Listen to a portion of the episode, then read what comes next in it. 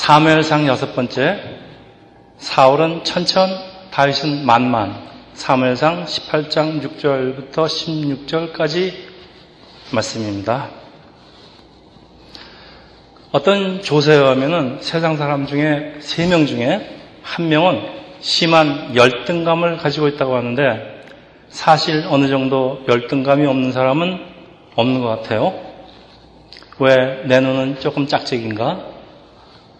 코가 조금만 높았으면 얼마나 좋을까? 키가 10cm만 컸으면은 또 키 큰 사람은 나는 왜 아담하지 못하고 이렇게 멀때같이 키만 클까? 열등감, inferiority complex라는 그 열등감은 자기 자신을 비정상적으로 낮게 평가하는 감정으로 자신의 삶뿐만 아니라 다른 사람의 삶에도 상당히 많은 영향을 주고 있습니다. 우리가 별 생각 없이 내뱉는 한마디가 때로는 어처구니 없는 결과를 초래하는데 열등의식이 많은 사장님 앞에서 우리 사장님은 천천히고 우리 부장님은 만만이다 라고 어떤 사람이 노래를 하고 다닌다면 이 부장님 신변에 문제가 생기지 않는 게 이상합니다. 왜 자신을 비정상적으로 낮게 보는지 그 이유는 우리는 몰라도 이런 열등의식을 가지고 자기 자신을 학대하는 사람들을 가끔 보게 되지만은 성경 인물 중에서 대표적인 인물을 하나 뽑으라 그러면은 사울왕입니다. 성경에 특별히 언급이 될 만큼 가문도 좋고 이스라엘에서 제일 잘 생기고 키도 월등하게 큰 사람 그리고 이스라엘의 초대 왕으로까지 뽑힌 사람이 사울입니다. 참 이상한 것은 다른 사람들의 부러움을 독차지하고 사는 사람이 막상 자기 자신은 열등감에 사로잡혀서 다윗을 시기하고 죽이려고 쫓아다니다가 비참하게 죽게 되는데 마치 무엇에 정신없이 쫓기며 살다가 인생을 마감한 참으로 불쌍한 사람입니다. 사실 사울은 다윗을 쫓는 추격자 같지만 사실은 무엇인가 쫓기는 사람, 바로 열등감과 시기심, 그리고 두려움에 쫓기는 사람입니다. 여러분, 오늘 우리가 사울을 정죄하려는 것이 아닙니다. 이거 살만의 이야기가 아니라 그 나름대로의 열등감을 가지고 살고 있는 그것도 세상에서 늘 쫓기고 사는 우리 모두 이야기입니다. 누가 누구를 정죄하겠습니까? 근데 사람의 이런 열등감은 도대체 어디서부터 오는 것일까요? 우리 성경 시작부터 그 이유를 알 수가 있습니다. 아담에게 죄가 들어온 후 사람은 하나님의 형상을 잃어버리고 상처를 받기 쉬운 모습으로 떨어지게 됩니다. 그래서 사람은 심지어 태아 때부터 상처를 받기 때문에 왜 태아가 스트레스 받게 하지 않으려고 좋은 음악도 들려주고 또 산모의 마음도 편하게 하는 것은 이 태교, 이런 태교가 필요한 것은 상처를 받기 때문입니다. 사람은 세상을 살면서 크고 작고 여러 가지 종류의 상처를 받게 되는데 이 상처는 시간이 지나면은 저절로 아물기도 해요. 근데 사실 그때 그때 풀지 않으면은 점점 쌓이면 여러분 아시죠? 그 스트레스, 두려움, 열등감, 죄책감, 뭐 여러 가지 나쁜 합병증으로 나타납니다. 결국 이런 합병증의 포로가 되고 무엇보다도 사람과 사람 간에 나쁜 영향을 주게 되고 이 밖으로 나타나는 열등감의 대표적인 증상은 분노. 분노는 터지기 쉬운 폭탄 같은 것인데 이, 이 분노가 쌓이면은 언젠가는 터지게 되어 있습니다. 근데 안으로 터지면은 자기 자신을 해치고 밖으로 터지면은 남을 해치게 됩니다. 사람이 많은 곳에 가서 그 폭탄 터뜨리고 총을 난사하는 거 다 자기 마음속에 불붙는 분노를 어떻게 하지 못해서 터뜨리는 것인데 이거 어제 오는 이야기도 아닙니다. 인류 시작부터 이런 폭발은 시작했는데 하나님께 바친 자기 자신의 재물이 거절되었다는 그 거절감 그리고 동생 아벨의 재물은 받으셨다는 그 질투에서 비롯된 가인의 분노는 동생을 죽이는 인류 최초의 살인으로 폭발을 해버립니다. 자, 이런 분노는 감정을 가지고 있는 모든 인격체에 존재하는 것으로 사실 엄청난 에너지를 갖고 있기 때문에 이거 조절만 잘하면 생산적으로 쓸 수가 있어서 나쁜 것만은 아닙니다. 하나님께 있는 분노는 사람을 사랑하고 치근하게 여기는 그 안타까운 감정에서 나오는 애통, 우리 지난 시간에 배웠죠? 그리빙으로 사람을 고치시려는 목적을 가지고 그 폭발하는 그 거룩한 분노라고 표현을 하지만은 인간의 분노, 앵거는 그 사람에게 있는 상처에서 나오는 것으로서 이 실패의 상처를 극복하는 과정을 통해서 내일을 위한 밑거름으로 사용할 수 있어요. 참 생산적으로 사용할 수 있지만은 문제는 이거 조절하기가 어렵다는 것입니다. 보통 조절 못 합니다. 대부분은 쌓여서 자신 물론 주위의 모든 사람을 해치는 시한폭탄으로 변해버립니다. 자, 이 열등감에서 비롯한 사울 왕의 분노는 이 다윗이라는 아주 순수한 소년의 일생을 향해서 아주 강하게 폭발을 하는데 오늘 본문을 보면서 새삼 느끼는 것은 정말 우리의 미래는 정말 알 수가 없다는 것입니다. 이 골리앗을 물리치고 순식간에 이스라엘의 영웅이 된 사울이 개선을 하면서 무슨 생각하였겠습니까? 아, 이제부터 나의 인생은 활짝 열리겠구나. 그러나 막상 일어난 일은 다윗 얼마 지나지 않아서 참으로 깊고 길고 어두운 인생의 골짜기로 들어간다는 것을 알 리가 없는데 여러분 여러분의 미래를 알고 싶으시죠? 제가 지나간 삶을 생각해 보면은 차라리 차라리 모르고 내일을 맞이하는 것이 훨씬 낫다는 것을 알게 됩니다. 여러분 5년 후에 내가 아주 심한 교통사고를 당한다고 생각하면은 그걸 안 되면은 그 5년 동안 얼마나 그 불안에 떨면서 살겠습니까? 모르는 게 낫습니다. 다윗은 이 다윗의 고난은 이 철없는 여인들의 노래로 시작하는데 10절입니다. 여인들이 뛰놀며 노래하여 이르되 사울이 죽인 자는 천천히요 다윗은 만만이라 할지라. 여러분 6절 자세히 읽어보면요 여인들이 다윗과 사윗을 비교하는 것이 아니에요. 이건 단지 다윗을 칭찬하다 보니까 칭찬하다 보니까 그렇게 된 거예요. 여러분 근데 어떻게 생각하십니까? 다른 사람이 이런 노래를 부르고 다니면은 아유 우리 목사님 설교는 천천인데 우리 부목사님 만만이야. 그러면 기분 좋지는 않을 거예요. 그렇죠? 사울이 그 말에 불쾌해서 심히 놓아여 이르되 다윗에게 만만을 돌리고 내게는 천천은 돌리니 그가 더 얻을 것이 이 나라 말고 또 무엇이 있겠느냐. 그리고 사울이 다윗을 주목하였더라. 왕이 뛰어난 신하를 얻게 됐으면 사실 마땅히 기뻐해야 되지만은 우리가 이유는 몰라요. 그렇지만 사울은 평소에도 심한 열등감에 시달리고 있는 사람이라는 것 우리 그 전장들을 읽어보면 짐작할 수가 있습니다. 그거 문제가 있습니다.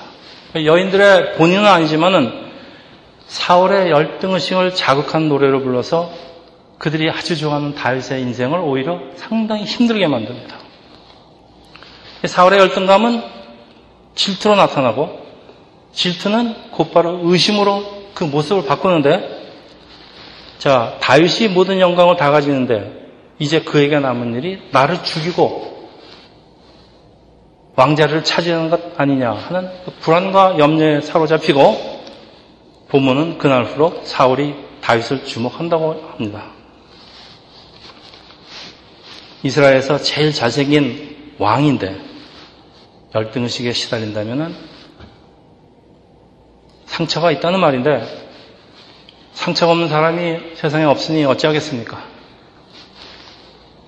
근데 철없는 여인들의 그 노래에 자극을 받아서 자기가 가진 상처에 인한 그 열등의식이 있는데 이 열등의식이 질투로 불부터 올라서 이 분노라는 광기로 발작을 하는 것이 문제입니다. 10절입니다. 그 이튿날 하나님께서 부르시는 악령이 사울에게 힘있게 내리며 그가 집안에서 정신없이 떠들어대므로 다윗이 평일과 같이 손으로 수금을 타는데 그때 사울의 손이 창이 있는지라 그가 스스로 이르기를 내가 다윗을 벽에 박으리라고 사울이 그 창을 던졌으나 다윗이 그 앞에서 두 번 패였더라. 악령이 내린다는 말 갖고 해석이 사실은 분분합니다. 근데 하나님과의 관계에 문제가 있는 사람에게는 마귀가 틈을 보고 있다가 분노를 타고 들어와서 사람을 사로잡아서 꼼짝 못하게 한다는 그 표현이라고 생각을, 생각을 합니다. 그래서 그 에베소서, 에베소서 4장 26절에 보면은 아주 유명한 구절이죠. 분을 내어도 죄를 짓지 말며 해가 지도록 분을 품지 말고 마귀에게 틈을 주지 마라. 마귀에게, 마귀에게 틈을 주지 말라는 겁니다. 그러니까 분노를 다스리지 못하면은 이 사단 마귀에게 틈을 주게 된다는 말씀 우리 다 잘 알고 있습니다. 그렇지만은 강한 자극을 받아서 이 불붙듯 타오르는 분노라는 폭탄이 우리 사람들이 그 화가 나면 열받는다 그러죠. 열을 받아서는 터지는 걸 이걸 이걸 사람이 어떻게 하겠습니까? 지가 터지는데. 그러나 막상 분노가 터지고 나면 남는 것은 그 사람과의 관계의 단절, 그리고 후회, 두려움. 참, 자기 감정조차 조절할 수 없는 것이, 그것이 사람이라는 연약한, 연약한 존재입니다. 12절. 여호와께서 사울을 떠나 다윗과 함께 계심으로 사울이 그를 두려워한지라. 두려움은 하나님과 관계가 끊어진 사람에게 반드시 찾아오는 악령과 같은 것. 이제 사울을 찾아오는 것은 두려움입니다. 여호와께서 자기를 떠나 다윗과 함께한다는 두려운 사실을 다시 한번 확인하고 사울이 더 이상 참을 수가 없습니다. 이대로 가면 큰일 날 것 같습니다. 그래서 자기 나름대로 사태를 수습하려고 세상적인 모든 방법을 동원하는데 우리 세상에서 이것을 음모라는 단어로 표현을 합니다. 13절에 보면은 사울, 사울은 다윗을 군대의 장으로 임명을 했었는데 천부장으로 강등을 시키고 곁에서 멀리 하는데 그러니까 오히려 다윗은 백성들하고 가까이 있을 기회가 더 많아지고 백성들은 다윗을 더 사랑하게 됩니다. 그러니까 사울의 두려움은 더해갑니다. 하나님께 함께 하시는 사람에게 이런 세상적인 음모는 잘 통하지가 않아요, 사실. 왜냐하면 하나님께서는 이런 세상적인 음모까지 모든 것을 합력해서 그 아주 선하게 사용을 하시기 때문입니다. 참 여기 흥미로운 사실이 하나 있는데 지금 다윗을 죽이려고 달려든 사람은 사울인데 다윗이 두려워야 되는데 두려운 사람은 오히려 사울이라는 아주 이상한 사실입니다. 참 이해가 안 됩니다. 그러니까. 이제 질투와 의심 그리고 두려움이 자라나서 사울의 그 마음과 생각을 지배하면서 마음과 생각을 지배합니다. 그러니까 더 구체적인 음모로 나타났는데 사울이 다윗을 죽이려고 취한 그 행동을 놀랍게도 두 번 모두 다 자기의 두 딸을 미끼로 사용하는 것입니다. 아무리 그 당시 문화가 그렇다고 해도 자기 딸을 그런 식으로 이용하고 싶은지 딸을 가진 아버지 입장에서 저는 도저히 이해도 못하겠습니다. 근데 아가서 8장 6절을 보니까 저 유명한 구절입니다. 사랑은 죽음같이 강하고 요까지만 알아야 사람들 사랑은 죽음같이 강하고 질투는 수올같이 잔인하며 불길같이 일어나니 수월은 보통 그 음부라고 번역을 하는데 사실은 지옥이 아니고요. 무덤이나 혹은 죽음 자체를 의미합니다. 질투가 불길같이 일어나면은 끄기 힘든 것이 죽음보다 더 강하다 뭐 그런 뜻 같아요. 20절에 사울이 사울의 딸 미갈이 다윗을 사랑하므로 어떤 사람이 사울에게 알린지라 사울이 그 일을 좋게 여겨. 그 역성경에요. 어떤 여자가 어떤 남자를 사랑한다는 표현은 여기가 처음이자 마지막입니다. 여자는 남자를 마음대로 사랑할 수도 없고 표현할 수 없는 그 당시의 시대적인 배경을 감안할 때 성경에 이런 거 써놨다는 얘기는 이유가 있다는 얘기입니다. 딸의 애틋한 감정까지 다윗을 죽이는 목적에 부합하면은 그거 좋다 이런 얘기입니다. 그러니까 이 지금 이제 성경이 강조하려는 것은 질투와 두려움에 사로잡힌 사람의 마음과 생각이 이렇다는 그 마귀에 잡힌 생각이 이렇다는 걸 설명해 줍니다. 다윗에 대한 그 사울의 두려움은 실제로 그런 위험은 없어요. 없지만은 사울이 그렇게 착각을 하고 상상을 하면서 그러니까 두려움이 점점 더 자라고 그러니까 가만히 있을 수 없으니까 음모라는 그 구체적인 음모 이건 죄입니다. 그러니까 질투가 질투와 두려움이 음모로 변해서 그 다음에 죄로 바뀌는 것입니다. 사울이 진정한 두려워할 대상은 다윗이라는 그 소년이 아니라 하나님이에요. 그래서 하나님을 두려워하는 것이 우리 신앙의 근본이라고 성경은 계속 얘기하고 있습니다. 자, 그래 딸 미갈이 다윗을 도망시키는데 이제 이제부터 10, 10여 년 동안 다윗의 도망자 생활은 시작하는데 사무엘상 끝에서 싸우다가 전사할 때까지 계속됩니다. 이 모든 사건이 사울의 열등감과 질투에서 비롯하는데 하나님께서는 이 환란의 시간을 통하여 다윗을 이스라엘의 왕의 진정한 왕으로 훈련을 시키는 시간이 되는 것이 사실은 다윗에게는 꼭 필요한 시간입니다. 우리가 두려워할 필요가 없는 것이 우리가 모든 상황 속에서 우리 찬송했습니다. 우리 위험 속에서 하나님께서는 하나님의 사랑하는 백성을 위해서 그 모든 환난을 적의 음모를 다 합력해서 선하게 바꾸신 분이 하나님이십니다. 우리가 두려워할 필요가 없습니다. 성경에 두려워하지 말라는 말이 50번이나 나옵니다. 그래서. 자, 열등감, 질투, 시기, 세상에 이런 감정 없는 사람은 죽은 사람입니다. 열등의식이 생기는 이유가, 그 이유가 남하고 나를 비교한 데 있습니다. 우리는 하나님께서 만드신 custom made입니다. 하나님의 일일이 손으로 만드신 custom made. 이 모든 custom made에는 그 작품마다 그 고유한 그 아름다움과 특성이 있어서 서로 비교할 수 없어요. 이 작품, 이 사람에게는 저 작품, 저 사람에게 없는 그런 아름다운 것이 있고, 저 작품에게는, 저 사람에게는 이 사람에게 없는 그런 것이 있기 때문에 서로 비교할 수가 사실은 없어요. 근데 이걸 비교하겠다는 생각부터가 잘못된 생각입니다. 이거 마귀가 주는 생각이에요. 그리고 어떤 사람이 교만하기도 하고 또 겸손하기도 한 것은 그 사람이 가진 조건과 별로 관계없다는 사실을 여러분 아시죠?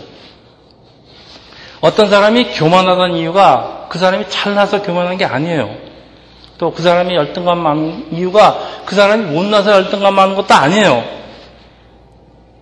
세상, 세상에 뛰어난 사람이 교만도 해요. 그렇지만은 여러분 열등감 더 많다는 거 아십니까? 이 모든 것이 자기가 생각하기 나름이란 말이에요. 자기의 생각과 마음을 지켜야 된다는 그 말씀입니다. 이걸 마귀에게 내주면은 우리가 정상적인 생각과 판단을 잃어버린다 그런 말씀이에요. 저희 그 학교 동기 동창회가 있는데 동창 모임이 있는데 보통 40대에는 잘 참석하지들 않아요. 근데 뭐 바쁘기도 하지만은 세상에서 얼마나 출세했나 하고 서로 비교하다 보니까 비교하다 보니까 골치가 아파요. 그리고 남보다 출세 못한 것 같은 사람은 주눅이 들어요. 그러니까 가기가 싫어요. 근데 재밌는 거는 50대부터는 다시 모이기 시작합니다. 왜? 살아보니까 인생에 정답이 없다는 거예요. 그거 아니까 내 인생을 남과 비교할 일이 아니라는 그 지혜가 생기기 때문입니다. 바둑 해설하는데 보면 이래요. 이 모든 상황을 만약에 이 사람이 이렇게 뒀으면 어떨까요? 그럼 그 해설자가 그렇게 둬봅니다. 그러면서 쫙 둬보면서 실제로 일어난 사건이 아닙니다. 그 가상이에요. 그러면서 뭐라 그러는가 하면, 아, 이것도 괜찮은 한 판의 바둑이 되겠군요. 사람마다 가진 것 다 다른데 왜 하필 내가 가진 제일 좋은 것으로 남이 가진 제일 못한 것을 비교하고 반대로 그럼 교만해져요. 내가 가진 제일 부족한 것으로 남이 가진 최고의 것과 비교하니까 주눅이 들죠? 불합리하지 않습니까? 왜 비교를 합니까? 그런 식으로. 그 여인들이 사울을 죽인, 죽인 적이 천, 천천이라고 칭찬하는 건 칭찬, 이거 칭찬이에요. 천이라는 숫자 어마어마하게 큰 숫자입니다. 히브리, 히브리 성경에서. 사실 사울을 극찬하는 거예요. 그렇지만은 사울이 분노하는 이유가 자기가 가진 천이라는 수보다 남이 가진 만이라는 숫자가 액면 그대로 많다 이겁니다. 그러니까 화가 난다 이거예요. 다윗을 만만이라고 하는 것은 다윗이 사울보다 10배 낫다는 말 절대 아닙니다. 참 어린 소년이 그 17살 먹은 소년이 얼마나 기특하고 장한지 칭찬하는 거예요. 이게 비교 대상이 아닙니다.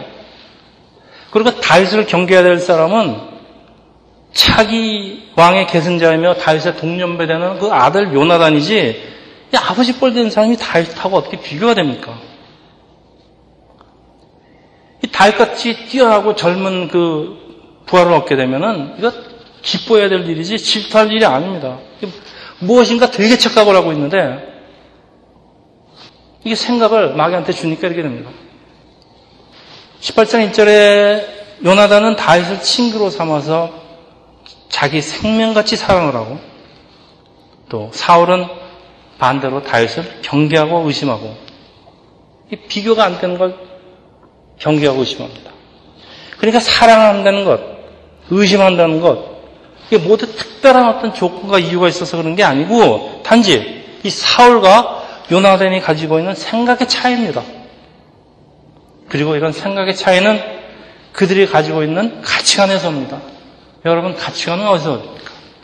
이 가치관의 차이는 그들이 가지고 있는 하나님과에서 하나님과의 관계에서 옵니다. 우리 지난 시간부터 제가 관계를 계속 말씀드리고 있는데 아마 3월 끝날 때까지 관계 얘기할 겁니다. 관계보다 중요한 거 없습니다.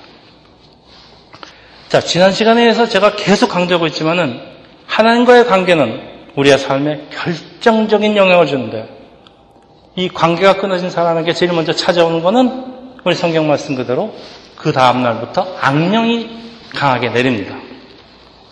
그리고 그 악령이 우리에게 주는 그 특별한 증세는 열등감, 두려움, 죄의식. 열등감과 두려움이 비정상적으로 많은 사람들은 영적으로 많은 어려움을 겪게 됩니다. 그러니까 하나님의 사랑을 그대로 받아들이지 못하고 교회 다니면서도 그러신 분들이 있어요. 하나님이 나 같은 것을 어찌 사랑하실까 하며 두려워하면서 두려워하다 보니까 자기 자신을 꾸미러 갑니다. 왜냐하면 하나님께 꼭 벌 받을 것 같아요. 내가 뭐 잘못한 것 같아서. 그 불안, 불안하기 때문에 이게 하나님을 믿고 따라가는 그 은혜의 그 기쁨, 은혜도 없고 기쁨도 없습니다. 그냥 반대로 어떻게든지 내가 하나님을 기쁘게 해야지 그러고선 그 자신을 꾸며요. 형식적인 신앙생활이라고 합니다. 그냥 아주 부담스러워 신앙생활이. 기쁨도 없고 그냥 쫓겨요.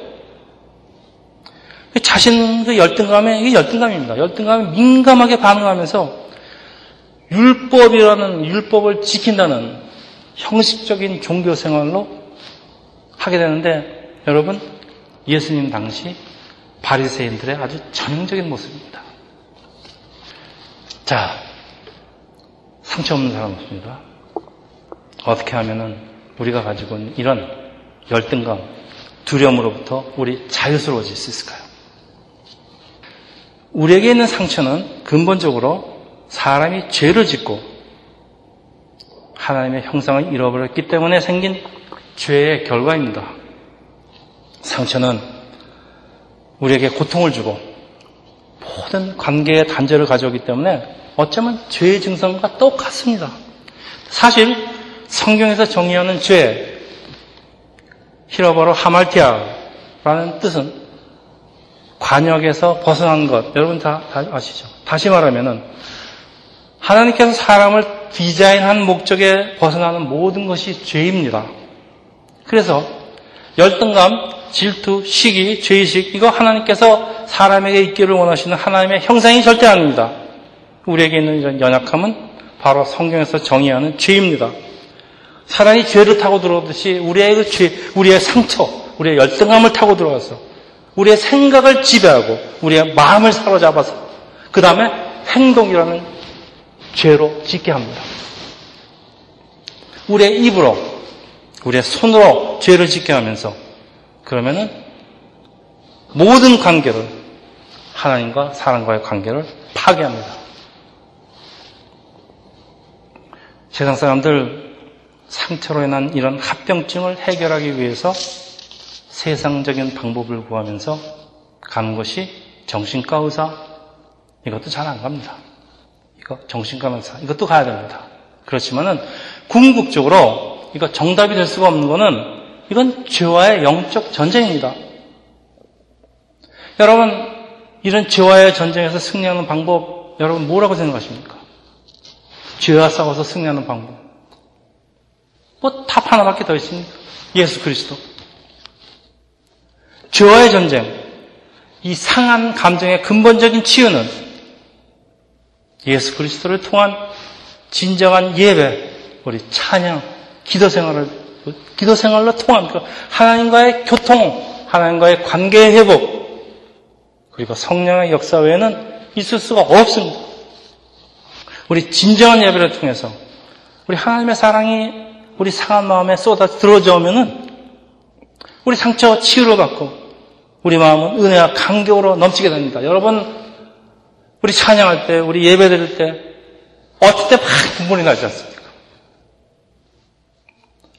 이 눈물이 그냥 나는 게 아니고 지금 하나님께서 그 사람의 상처를 치유하고 있는 그 표시가 그 사람이 드리는 찬양과 예배의 눈물로 나타나는 것입니다. 상처 치유받는다. 여러분, 상처를 한 번에 어떻게 치유받겠습니까? 계속되는 우리 이 찬양과 예배를 통해서 우리 상처가 조금씩 조금씩 치유되면서 무엇보다도 우리의 생각, 가치관이 바뀌게 되는데 당연히 바뀝니다. 마귀로부터 뺏어올 수 있습니다. 우리는 하나님의 자녀입니다. 우리 천국 시민권인데 왜 나를 누구하고 비교를 합니까? 왜 절망을 합니까? 우리 하나님 능력으로 사는 사람이 남을 질투하거나 두려워하지 않습니다. 어디 남이 잘 되는 걸 기뻐하고 축복합니다. 왜? 자신 있다 이겁니다. 자신 있습니다. 우리에게 있는 모든 약한 감정들 하나님께서 강한 것으로 바꿔주시기 때문입니다. 자신 있습니다. 그래서 우리의 열등감은 겸손, 우리의 분노는 그 열정의 에너지, 우리의 그 거절감은 우리의 헌신, 두려움은 하나님에 대한 신뢰와 친밀감으로, 친밀감으로 바꿔주십니다. 그리고 하나님께서 우리에게 원하시는 감정은 바로 이 친밀감, 크로즈네스라고 그런가요? 인티미스라고 그런가요? 이런 하나님과의 친밀감이 탈택에는 있습니다. 그래서 다윗을 하나님 마음에 합한 자라고 하는 것이라고 저는 생각을 합니다. 이제 말씀을 마치는데 우리에게 있는 상처 그리고 상처로 인한 분노 언젠가 터집니다, 여러분. 나의 마음속 깊은 곳에 도사리고 있는 이 분노라는 폭탄을 여러분 어디에서 터뜨리겠습니까? 어디서? 사울처럼 아무도 죄, 아무 죄도 없는 충성스러운 부한테 터뜨리겠습니까? 여러분, 제일 만만한 게 배우자입니다. 내 사랑하는 배우자. 제일 만만한 게 내 자식입니다. 내 부모입니다. 터트립니다. 그것도 안 되면 가까운 이웃에게 터트립니다.